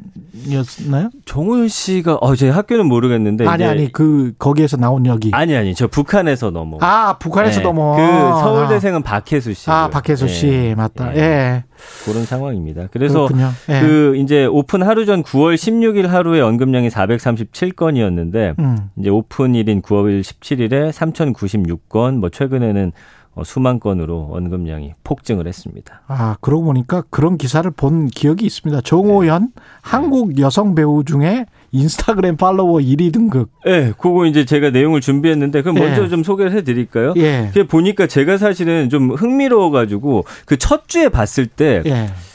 100만 건이 안 됐어요. 그러니까 그 팔로워가 한 음. 40만 명으로 시작을 했는데 순식간에 지금 어 1,300만 명을 돌파를 하면서 기존 1위였던 게 이제 이성경이라고 하는 배우인데 1,290만 명. 2위가 이제 송혜교 씨 1,200만 명이었는데 예. 불과 몇 주 만에 1위로 그냥 쭉 올라가 버렸어요. 그래서 정말 최대 수혜자가 됐고 이분뿐만 아니라 거기 알리 역으로 나오는 분이 계시거든요. 외국인 예, 예, 노동자. 예. 예. 그분이 이제 아누팜 트리파티라고 하는 그 어, 인도 분인데 230만. 허성태 씨도 112만. 뭐 여기 나왔던 배우들 다 그냥 100만 명은 그냥 훌쩍 넘어서는 대단하군요. 상황. 그러다 보니까 이정재 씨랑 박혜수 씨는 아예 인스타그램을 안 하셨었어요. 원래 안 했습니까? 아예 없었는데 예. 계정을 급하게 만들었어요? 만들었는데 4일 만에 160만 명, 91만 명의 팔로우 수를 기록을 하고 있는 상황이에요. 이게 초기에는 별로였다라고 아까 말씀하셨잖아요. 예. 이 초기에는 재미있다, 재미없다 반응이 좀 나뉘었고 그게 이게 그다음에 약간 맞아요. 좀 예. 뭐 페미니스트 쪽들에서는 여성 혐오가 있다라는 이야기가 나왔었던 것 같고 그랬던 맞아요. 맞아요. 예. 그래가지고 감성어 분석을 봤더니 조금 음. 의외인 게 49.7 대 49.2예요. 사실은 이 정도 성적을 내면은 예, 긍정 부정입니다. 긍정 반응이 훨씬 많아야 되잖아요. 예. 근데 그러다 보니까 이게 뭐, 어, 반응은 좀 호불호가 존재한다라는 게 이제 나오는 거고요. 재밌다라는 반응도 있지만 좀 불편하다. 어. 그다음에 뭐 너무 좀, 어, 잔혹하다. 잔혹하다. 이런 반응들이 나오고 있습니다. 음. 예.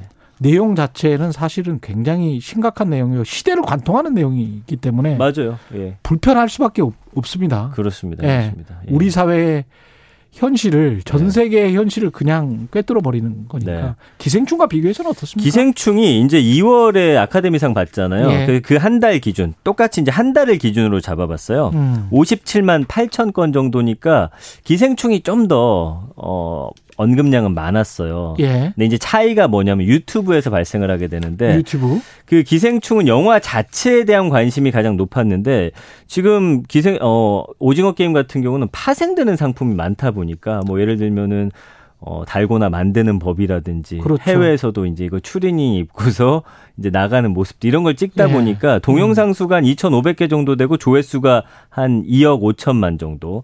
근데 이제 그 기생충 당시에는 이거보다 좀 어 양이 좀 적습니다. 그래서 음. 언급량은 기생충이 높았지만 요즘엔 젊은 세대는 유튜브로 많이 소비하잖아요. 그렇죠. 거기서 파생되는 2차 컨텐츠는 훨씬 더 많고 조회수도 한 다섯 배 가까이 많은 상황입니다. 게다가 어떤 공간을 만들어서 한번 우리도 오징어 게임 비슷한 거 해보자 뭐 그래서 사람들이 굉장히 몰리고 그런 기사도 맞아요. 봤습니다. 네. 예. 그리고 지금 그 달고나가 음. 지금 인사동에서 7천 원에 팔려서 또 논란이 되고 너무 비싼 거 아니냐. 인사동뿐만이 아니고 프랑스 파리지엔들이 지금 네. 달고나 빨고 있다는 거 아니에요? 예. 그게 이제 킷, 밀키트로 팔리거든요. 예. 그게 이제 얼마에 팔리냐면 20에서 40달러, 4만 원이 넘게 팔려. 외국인들이 그걸 사가지고 하고 대- 있고. 대단합니다. 게다가 예. 이제 83개국인데 이 중에서 그 인도에서 1위를 했다는 것도 저는 정말 특이한 것 같아요. 거기는 다른 나라께 1위를 할 수가 없어요. 왜냐면 그러니까 이게 아시죠? 발리우드 아니에요, 발리우드. 춤이랑 그 예. 노래가 무조건 나와야 된대요. 그 근데 특유의 드라마들이 있거든요, 인도는. 예, 예. 맞습니다. 그 아무튼 너무 재밌는 건 이제 영어로 DALGONA 달고나 해서 예. 유튜브에 그 등록된 게 한 28만 개 정도의 어, 아, 영상이 있으니까 이, 영어로 뭐라고 해요? DALGONA 아, 달고나. 야, 이, 이런 거 정도는 알고 있어야 되겠구나. 관련해서 의상들도 데이터 수치가 높고. 지금 의상이 예. 불티나게 팔려나가는데 오징어 게임 의상 검색하면 관련 제품 한 2천 개나 올라와요. 그리고 이제 헬로윈 앞두고 있잖아요. 예. 그 외국에서도 올해 가장 가성비 좋은 헬로윈 의상은 바로 이 Squid Game의 추리닝이 될 추리닝, 추리닝이다. 것이다. 그래서 그러네. 이거 편하고. 뭐 오징어 게임 속 진행되는 요원들의 마스크 만드는 영상도 뭐 조회수 엄청나게 나오고 있거든요. 지금 아마존에서 진행 요원들 마스크는 한 20달러 정도에 팔리고 있고 뭐 이런 예. 상황입니다. 전민기의 눈, 전민기 한국인사이트 연구소 팀장이었습니다. 고맙습니다. 감사합니다.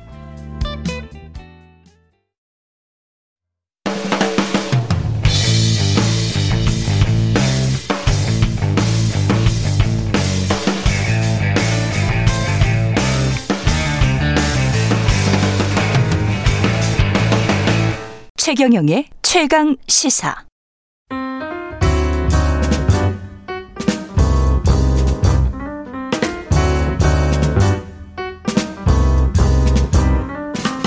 네, 최경령의 최강시사 유튜브에 검색하시면 실시간 방송 보실 수 있고요. 문자 참여는 짧은 문자 50원, 기본자 100원이 드는 샵 9730 무료인 콩 어플 또는 유튜브에 의견 보내주시기 바랍니다. 이번 주부터 2주간 청취율 조사 기간이죠. 최경영의 최강 시사가 시원한 커피를 쏘겠습니다. 청취자 여러분 많은 참여 부탁드리고요. 예, 김기식의 정책 이야기 식센스 김기식 더 미래연구소 소장 나와 계십니다. 안녕하십니까? 예, 안녕하세요. 위드 코로나 이거 참 개념부터 우리가 제대로 알고 혹시 시작을 할 것 같은데. 네 네. 예. 그러니까 위드 코로나라는 거는 쉽게 얘기하면 예. 코로나를 독감처럼 대처해 가자 이런 겁니다. 사실 이제 코로나가 지금 이제 2년 가까이 지금 전 세계를 예, 지금 뭐 팬더믹 현상을 만들고 있는데 사실은 그 20세기 이후에 최대의 유행병은 스페인 독감이라고 알려져 있는 이제 독감 바이러스에 의한 이제 유행병이었고 그때 사망자 수가 2천만 명, 뭐 통계에 따라서는 5천만 명까지 사망했다. 감염자가 예. 한 5억 명 정도 됐고요. 그 치사율이 무려 한 10%에 가깝다는 통계까지 있을 정도로 아주 강력했거든요. 음. 그 뒤로 이제 뭐 아시다시피 독감이 주기적으로 오고 뭐 이게 겨울 되면 어르신들을 중심으로는 독감 백신 다 맞고 지내지 않습니까? 그러니까 다시 말해서 미국만 해도 독감으로 인한 사망자 수가 1년에 6만 명 정도에 이를 정도로 독감이라는 게 굉장히 무서운 건데요. 예. 그러나 우리가 독감이 유행한다고 해서 지금과 같은 사회적 거리를 두기를 하지는 않거든요. 그런데 예. 그런 의미에서 이제 코로나에 대해서 이제 백신이 접종이 되면 음. 확진자를 나오는 것을 또 줄이겠지만 그건 뭐 모- 몰라도 중증 환자나 사망하는 경우로 가는 비율은 굉장히 뚝 떨어지기 때문에 음. 지금 이미 백신 접종 이후에 코로나 사망률 자체가 거의 뭐 어, 그 독감 이하로 0.3% 수준까지 떨어져 있기 때문에 예. 이제는 우리가 독감처럼 음. 어, 취급하고 이제 대처하자. 예. 이런 게 이제 그 사회적 거리두기 이런 정책 을 이제 단계적으로 완화해 가서 음. 그렇게 가자. 이게 이제 위드 코로나의 개념입니다. 그러니까 누적으로 보면은 아직 0.9대인 것 같더라고요. 네네. 근데 지금 말씀하시는 대로 백신 접종 이후를 생각을 해보면 그때부터 그 기간 그러니까 올 초부터였나요 우리가? 예, 한 올, 2월 올해 이제 3월부터 3월부터? 본격화돼서 지금 네. 현재는 어쨌든 어, 독, 그 백신 접종이 되고 나서 예. 이- 이 사망률은 거의 독감 수준 이하로 지금 떨어지고 있다. 그렇죠. 이렇게 예. 지금 그건 통계적으로 확인이 되고 있는 거죠. 예, 그렇게 보면 그 최근에 뭐랄까요 한 6개월 정도 네네네. 그걸 보고 앞으로 그러면 백신 접종자 숫자는 계속 늘어날 거니까 그렇죠. 네. 그렇게 생각을 해보면 이게 집단 감염의 수준으로 가면 확진자 숫자는 우리가 그렇게 세지는 않잖아요. 매일 어 전국에 독감 환자가 몇 명이다 이렇게 계산 안 하거든요. 5만 명입니다. 이러 그 6만 명이 돼서 우리 큰일 났습니다. 이렇게는 안 하잖아요. 그렇죠. 이제 이제 그 예. 위드 코로나 국면으로 간다는 거는 좀 이따 말씀드릴 드릴 이제 저 사회적 거리두기나 이 방역 조치와 관련된 부분도 있습니다만 음. 일단 기본적으로 지금 확진자 수 중심으로 지금 그 관리되고 있는 이 코로나 방역 조치나 이런 부분들을 이제는 중증 환자 중심으로 전환해 가는 거죠. 그러니까 예를 들어서 독감에 걸렸다고 해서 모두가 다 병원에 가지는 않거든요. 예. 사실 코로나도 그 증상이 있다고 해서 모두가 다 중환자가 되는 건 아니고요. 대부분의 경우에는 그냥 심지어 감염됐는데도 무증상으로 넘어가시는 분들도 있거든요. 그렇습니다. 오히려 차라리 예. 가- 독감은 걸리면 확실히 증상이라도 있지만 코로나는 음. 걸렸는데도 불구하고 증상 없이 가는 경우들도 있기 때문에 특히 이제 젊은 그렇죠. 그러니까 친구들. 예. 굳이 애써 검사해서 확진자 숫자를 따지는 이런 체제에서 음. 이제 증상이 나타난 사람 유증상자 중심으로 예. 그 유증상자 중에서도 소위 병원에 입원해서 치료가 필요한 사람들 중심으로 음. 우리가 이제 이 상황을 판단하고 대처하는 체제로 바꿔가는 거죠. 그런 측면에서 저는 언론이 그좀몇 개월 전부터 주장을 했었던 건데요.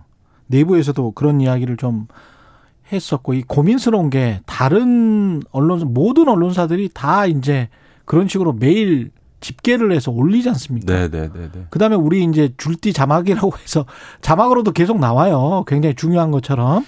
그러면서 계속 이게 뭐 실시간 정황판으로 돌아가는데 이렇게 이- 하는 나라가 없어요. 맞습니다. 그- 진짜로 이렇게 하는 나라는 없어요. 근데 이제 한- 예. 이건 한편에서는 이제 예. K 방역에 대한 뭐 자부심이랄까요? 프라이드가 있었고 또 예. 어, 정부도 정말 인구 대비 우리나라처럼 이게 확진자 숫자가 적은 경우가 없거든요. 보통 뭐 뉴스에 보시면 알다시피 뭐 영국이나 이런 데서 뭐 확진자 확 나오면 하루에 뭐 몇만 명, 육만 명뭐 영국이 저, 저 미국이나 저 인도 같은 데는 몇십만 명이 하루에 그렇죠. 걸리는 통계가 네. 나오는 거에 비하면 우리는 지금 2천 명 넘은 거 갖고도 지금 벌벌벌 떨 정도니까 3천 명 됐다 그러면 아주 깜짝 놀래고 네, 그걸 네, 크게 네, 또 네. 보도를 하고 그런데 그거가 뭐라고 해야 되나요? 사람들에게 아주 타성적인 보도라고 저는 생각을 하거든요. 네, 네, 네. 사실은 뭐 거의 1년이 넘게 되다 보니까 남들이 계속 하니까 나도 계속 그렇게 할 수밖에 없는 거는 이해는 하는데 그런 것도 있는데 방역 조치 자체가 확진자 수를 통제하는 걸 중심으로 지금까지 해왔기 때문에 음. 언론의 보도나 정부의 홍보도 그렇게 될 수밖에 없었던 것이 예. 있는데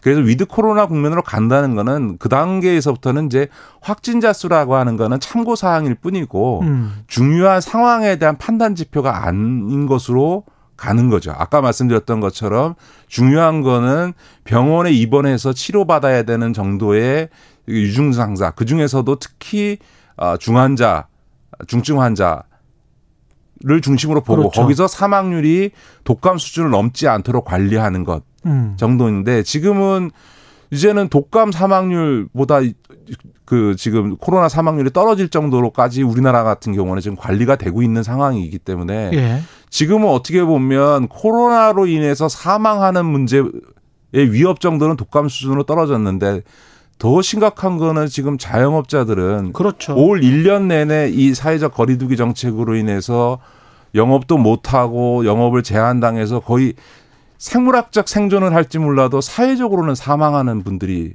더 이상 자영업을 할 수 없고 파산하고 음. 문 닫고 생계가 막막해지는 사회적 사망자 수가 오히려 더 심각해지고 있는 거죠. 이 상태를 과연 지금 어떻게 보면 1년 내내 예. 지금 계속 이 사- 강력한 사회적 거리두기 정책에 의한 자영업 통제를 하고 있는 건데 그래서 이제 사회가 이 정도 됐으면 음. 그러니까 코로나로 인한 생물학적 사망 으로 가지 않도록 하는 정도의 관리를 이 정도 했다면 예.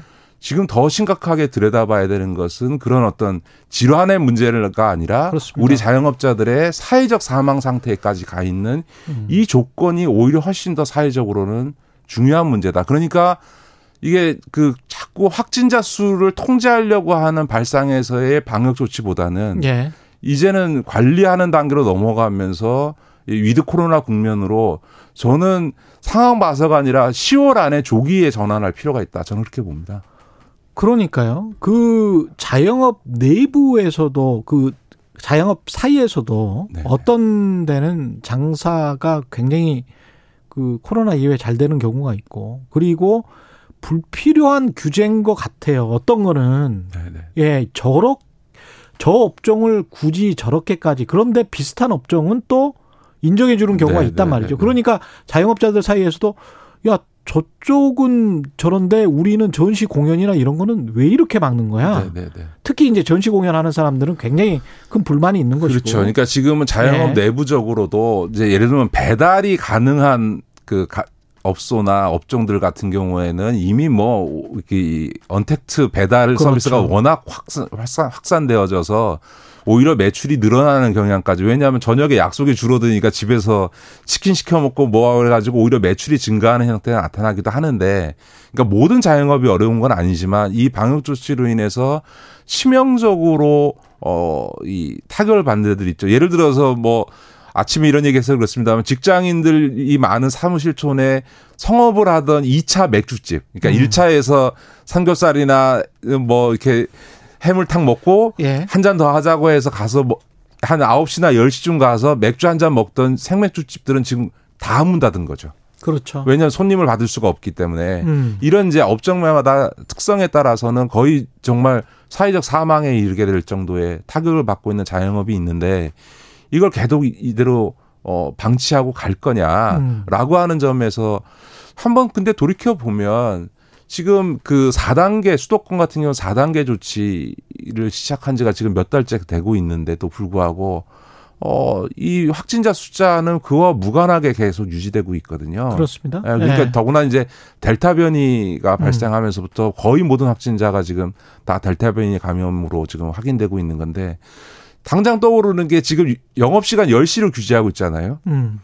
인원수 제한까지도 그렇다 치더라도 아니 그 똑같은 사람이 모여 앉아서 10시까지 모임하면은 괜찮고 10시 이후까지 1시간 더 있다고 해서 그 이 코로나 19에 감염이 감염될 확률이 높아지냐 좀 납득이 안 과학적으로. 되죠. 과학적으로 네. 보면. 과학적으로 증명됐냐고 예, 하면 이게 똑같은 여섯 명이 모였는데 네. 예를 들어서 접종 완료 두 명하고 미접종자 네 명하고 여섯 명까지 가능하게 해놨지 않습니까? 예. 그 사람들이 저녁 7시쯤 만나서 음, 10시쯤에 헤어지면은 괜찮고 음.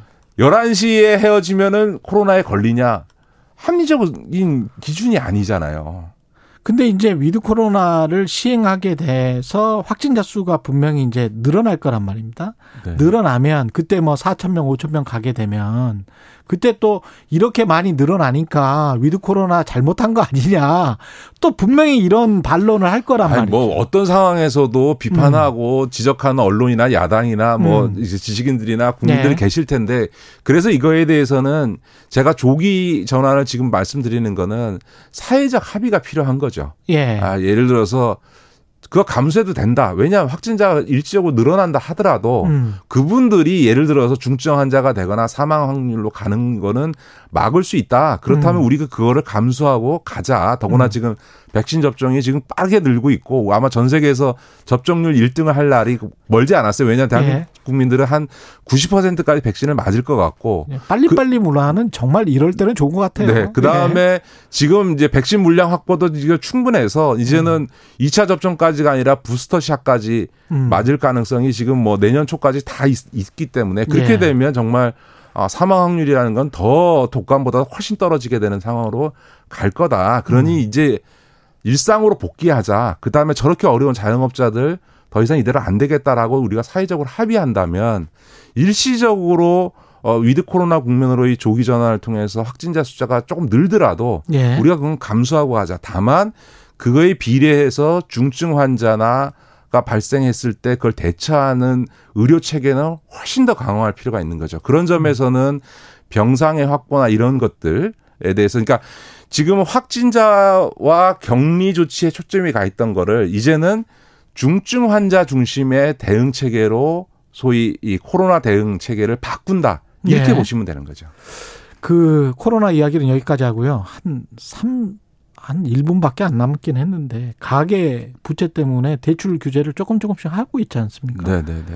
근데 뭐 무주택자뿐만이 아니고 전세 대출 네, 네. 같은 경우는 조금 우려하시는 분들이 있는 것 같더라고요.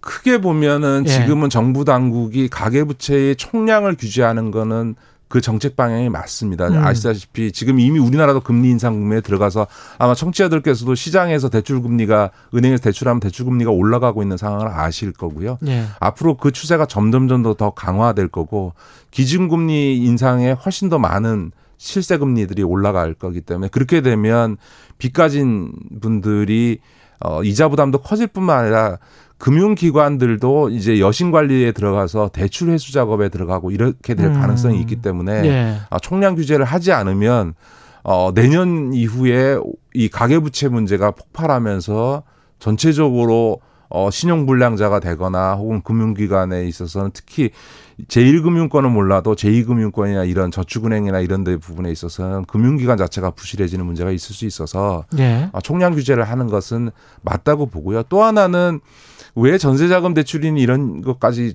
그 영향을 미치게 하냐라고 하는데 최근에 금융당국에서 분석해 보면 지금 폭증했던 주택 관련된 주- 대출이라고 하는 게 실제로는 주택의 구매나 전세 자금이 아니고 주식 시장이나 심지어는 비트코인과 같은 이 가상화폐 투자의 용도로 대출이 되는 케이, 경우들이 상당 부분 있다. 예. 라고 하는 점에서 그건 더 위험한 거죠. 지금 주식시장도 조정장에 들어가 있는 상황에서 보면 이거는 음. 이제 빚을 상환하지 못해서 어, 파산하게 되는 분들이 속출할 가능성들이 있기 때문에 음. 규제해야 되는 건 맞는데 그래서 그렇다고 해서 실수요가 있는 분들의 이 이것 때문에 대출을 못 받아서 전세 마련하는 것도 어려워지면 안 되기 때문에 예. 진짜 이거는 현장에서 이건 뭐 정책적인 문제가 아니라 어, 대출 창구에서 정말 잘 걸러내서 음. 실수요자에게는 실제로 전세자금 대출이 제대로 이루어질 수 있도록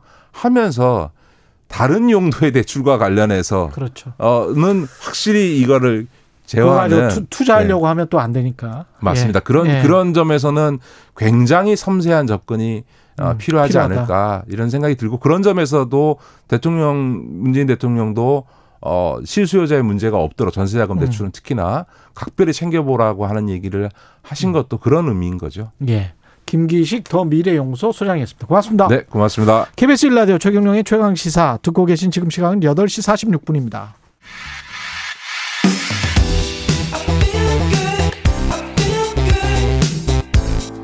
세상에 이익이 되는 방송 최경영의 최강 시사 네, 어제 10년 이상 가스라이팅, 가스라이팅을 당해왔다는 한 여성 사연이 언론에 보도됐는데요. 이 여성은 중학생 시절부터 30대가 되기까지 과외 교습소 원장에게 돈도 빼앗기고 학대를 당했다. 중학생 시절부터 30대가 되기까지. 이게 가스라이팅이 대체 뭔지, 가스라이팅을 당하고 있다면 어떻게 대처하는 게 좋을지 경기대학교 이수정 교수님 연결해서 좀 들어보겠습니다. 안녕하세요. 네, 안녕하십니까. 예. 이게 좀 이해가 안 되는데 중학생 시절부터 30대까지 이 뭔가 정신적으로 최면을 당했다는 건가요? 이게 gaslighting이 뭔가요? 네, 뭐, 사실은 이게 뭐, 옛날에 2차 대전 때부터 나오던 얘기고요. brainwashed, 이런 이제 어떤 세뇌라고 이해하시면, 예. 그러면은 훨씬 그 이해하시기가 편하실 거고요. 예.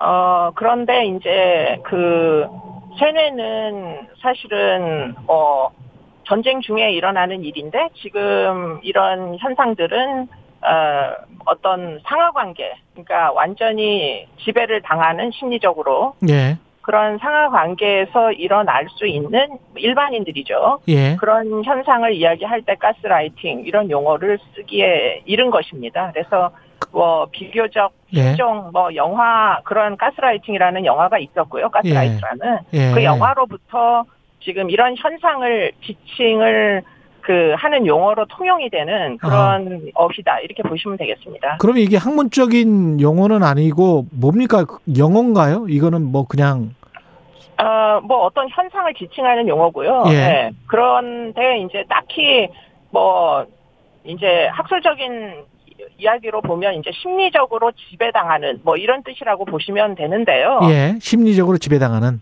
예. 네. 그런데 이제 용어가 적절치가 않지 않습니까? 예. 그렇게 가지고는 음. 그래서 이제 영화 타이틀을 뭐 아. 그런 현상을 지칭하는 보통 명사처럼 이제는 쓰기 시작한 거죠. 예, 우리가 뭐 아마존 당하다 뭐 이런 거 거군요. 예, 구글 네, 네. 하다 뭐 이런 이런 것처럼 예. 그 어떤 상황에서 어떤 방식으로 일어나나요? 이 가스 라이팅이? 그러니까 일단은 뭐 지배 피지배 그러니까 완전 한 사람의 영향력이 뭐 강력하게 다른 사람에게 영향을 미치는 그런 현상에서 지금 이런 용어를 주로 쓰게 되고요. 예. 그러다 보니까 이제 지위 관계가 있는 경우에 지금 이 경우에도 한 사람은 중학생이고 다른 사람은 과외 선생님이고 이러다 보니까 아마 음. 진학과 연관돼서 전적으로 아이의 지도를 이 그 선생님에게 에, 맡겼던 것 같고요. 그러다 네. 보니까 아이가 상황에 대한 판단력이 완전히 성숙하기 전에 뭐 선생님의 지시에 무조건 따르는 생활을 하다 보니 뭐 자기 혼자서 어떤 의사결정을 하기가 어려운 지경에 이제 빠지게 되는 거죠. 그것이 예. 수년 지속이 됐다 이런 피해로 보입니다. 그 피해를 입기 쉬운 어떤 사람의 특징 같은 게 있나요? 그러니까 뭐 강건하게 그 판단 능력이 있도록 성숙한 어른 같은 경우에는 사실 지배하는 게 생각보다 쉽지 않은데요. 예. 이런 현상이 많이 그 발견되는 범죄라고는 아마도 이단에서 일어나는 아. 네, 예. 그뭐 이제 신앙심이 너무 두텁다 보니까 더군다나 이제 어떤 집단 적인 분위기, 그렇죠. 음, 무조건 추종하는 이런 분위기 속에서 결국은 자기 판단력을 잃고 음. 너무 비합리적인 일을 시켜도 그대로 따라하는 경우들이 있잖아요. 그렇죠. 네, 그러니까 그렇게 이해하시는 게 제일 쉬울 것 같습니다. 그런데 지금 이 사람과 가해자 가- 간의 관계는 뭐 그런 이단적인 신념 체계는 아니었는데 예. 스승과 제자이다 보니까 비슷한 어떤 그런 주종 관계 틀림없이 있었던 것으로 보입니다. 그러니까 이 중학생 때부터 이 선생님을 만나서 어떻게 보면 존경을 하지 않으면 가스라이팅이 되지 않을 거 아니에요. 뭔가 그렇죠. 굉장히 네, 의지하고 그러니까 존경하고. 그렇습니다. 그러니까 완전 정신적으로 지배하는 상태가 된 것이라고 보이고요. 예. 그런 경우에는 사실 이단 종교에 빠진 분들이 보통 경찰에다가 내가 이런 피해를 입었다고 신고를 안 하지 않습니까? 그렇죠. 비슷한 상황이라고 보시면 됩니다. 어. 근데 이게 30대까지 계속 지속될 수 있었던 게 옆에 가족들, 부모들은 어떤 역할을 했는지 그러니까 그것도 보통 지금 그 가스라이팅이 되려면 예. 바깥으로부터 차단이 돼야 이런 현상이 잘 일어나거든요. 그러니까요. 네, 그러니까 아마 부모님이 아마 지방에 계시거나 부모님과 떨어져 있는 상태로 아. 이 학생이 선생님과 생활을 같이 했던 것 같고요. 예. 그리고는 이제 부모님은 대학을 다니는 줄 알고 뭐 생활비도 보내고 교육비도 보내고 뭐 이러다 보니까 아이가 자기가 굉장히 괴로워도 부모님의 어. 기대가 있으니까 예. 부모님께 내가 이런 피해를 당하고 있고 부모님이 아, 뭐 신뢰하는 분이 사실은 가해자다 이렇게 얘기하기가 굉장히 어려웠던 것 같아요. 그런 식으로 그러네요. 이제 예. 사회적으로 차단된 경우에 지금 이런 현상들이 훨씬 더 많이 일어납니다. 생각해 보니까 이단 종교 집단에서 뭐 이상한 일들이 일어나서 뭐 뭐 굉장히 무리를 지어서 외국으로 가서 거기에서 노동을 하고 뭐 이랬던 경우도 있었던 것 같네요. 그것도 일종의 네, 이제 현상이라고 보시면 됩니다. 가스 라이팅을 당했던 거겠죠. 그렇게 네, 네, 네, 절대적으로 네. 믿었으니까. 네. 그러면 이게 법적으로는 그 서로 간에 신뢰를 하고 믿어서 그렇게 된 거면 문제를 법적으로 삼기는 어렵 어려울 것 같은데요. 쉽지가 않죠. 예. 이게 무슨 이제 위계나 위력에 의한 성폭력도 아니고 하다 보니까 예. 결국은 지금은 30대가 됐고 결국 성인이고 이러다 보니까 뭐 여러 가지 그 112에 왜 신고 안 했느냐 이런 이제 그 어, 의문으로부터 사실 자유롭지가 못하잖아요. 예. 그래서 법적으로 보호를 받기가 무지하게 어려워서 기껏 아마 폭행이나 상해 이상 또 금전 발치가 그렇겠죠. 있었다면 뭐 음. 그 정도의 죄명 이상을 적용하기 일단 굉장히 어려울 텐데요. 음. 그러다 보니까 이제 그 외국의 경우에 이제 가스라이팅 범죄라는 죄명을 새로 만들어야 되는 거 아니냐 예. 하는 논의들이 지금 진행이 되고 있는 겁니다. 어떻게 보면 그 정치적으로 특정 채널만 막 계속 보다가 어떤 광적으로 누군가를 지지하거나 누군가를 혐오하거나 이렇게 되는 것도 가스 라이, 그렇게 제가 라이팅인가요? 때는 예, 그렇게 되긴 좀 어렵고요. 예. 왜냐하면 보통 사람들은 다양한 자극에 노출이 되잖아요. 예. 예, 근데 이런 현상은 사회적으로 차단이 돼야 주로 일어나거든요. 그렇죠. 예. 예, 그러니까 뭐 TV를 끄고 나가서 누구라도 만나면 사실 성립할 수 있는 일이 아닌데. 그렇죠. 네, 지금 어. 이 경우에는 거의 뭐 선생님에게 의존해서 하루 종일 밖에 외출도 못하고 가사노동에 지금 그 피해를 입었다는 거잖아요. 아. 네네. 그렇기 때문에 아마 외출도 자유롭게 못했을 걸로 추정됩니다. 그냥 완전히 시내처럼 그렇게 살았던 네, 거군요. 그랬던 것 같습니다. 네. 예. 그러면 우리가 이런 뭐 그뭐 초입 단계까지 갔었나 이렇게 이제 생각하시는 분들도 있을 것 같아요. 청취자분 네, 네. 중에서. 네. 그러면 그런 것들을 자가 진단할 수 있는 그런 방법 같은 게 있을까요? 혹시? 그러니까 어떻게 보면 본인이 의존하는 사람이 있을 수 있잖아요. 예. 뭐 부모님일 수도 있고 주변에 이제 뭐 여러 그 모르는 사람이지만 신뢰하는 사람이 있을 수 있는데 네. 그들이 부당한 요구를 할 때 강력하게 저항할 수 있으면 그거는 비판 능력이 살아 있는 거지 않습니까? 그렇죠. 예. 네, 그러니까 그 동안은 괜찮은 거예요. 그러니까 무엇이 그렇- 부당한지를 또 스스로 판단할 수 있어야 되겠죠. 그렇습니다. 예. 그렇기 때문에 그런 합리적인 판단이 가능한 연령은 보통 한 15살에서 16살 정도까지 성숙한 사람이면 누구나 할 수 있다거든요. 예. 그러니까 지금 이 경우도 중학생 때 지금 이 선생님을 만나게 된 게 이제 굉장히 취약했던 것 같고요. 예.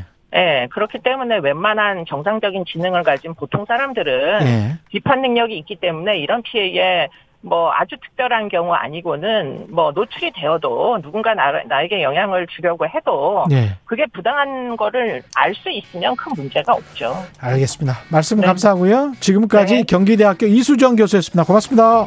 고맙습니다. 예, 10월 7일 목요일 KBS 일라디오 최경령의 최강 시사였습니다. 저는 KBS 최경령 기자였고요. 내일 아침 7시입니다. 7시 20분입니다. 네. 다시 돌아오겠습니다. 고맙습니다.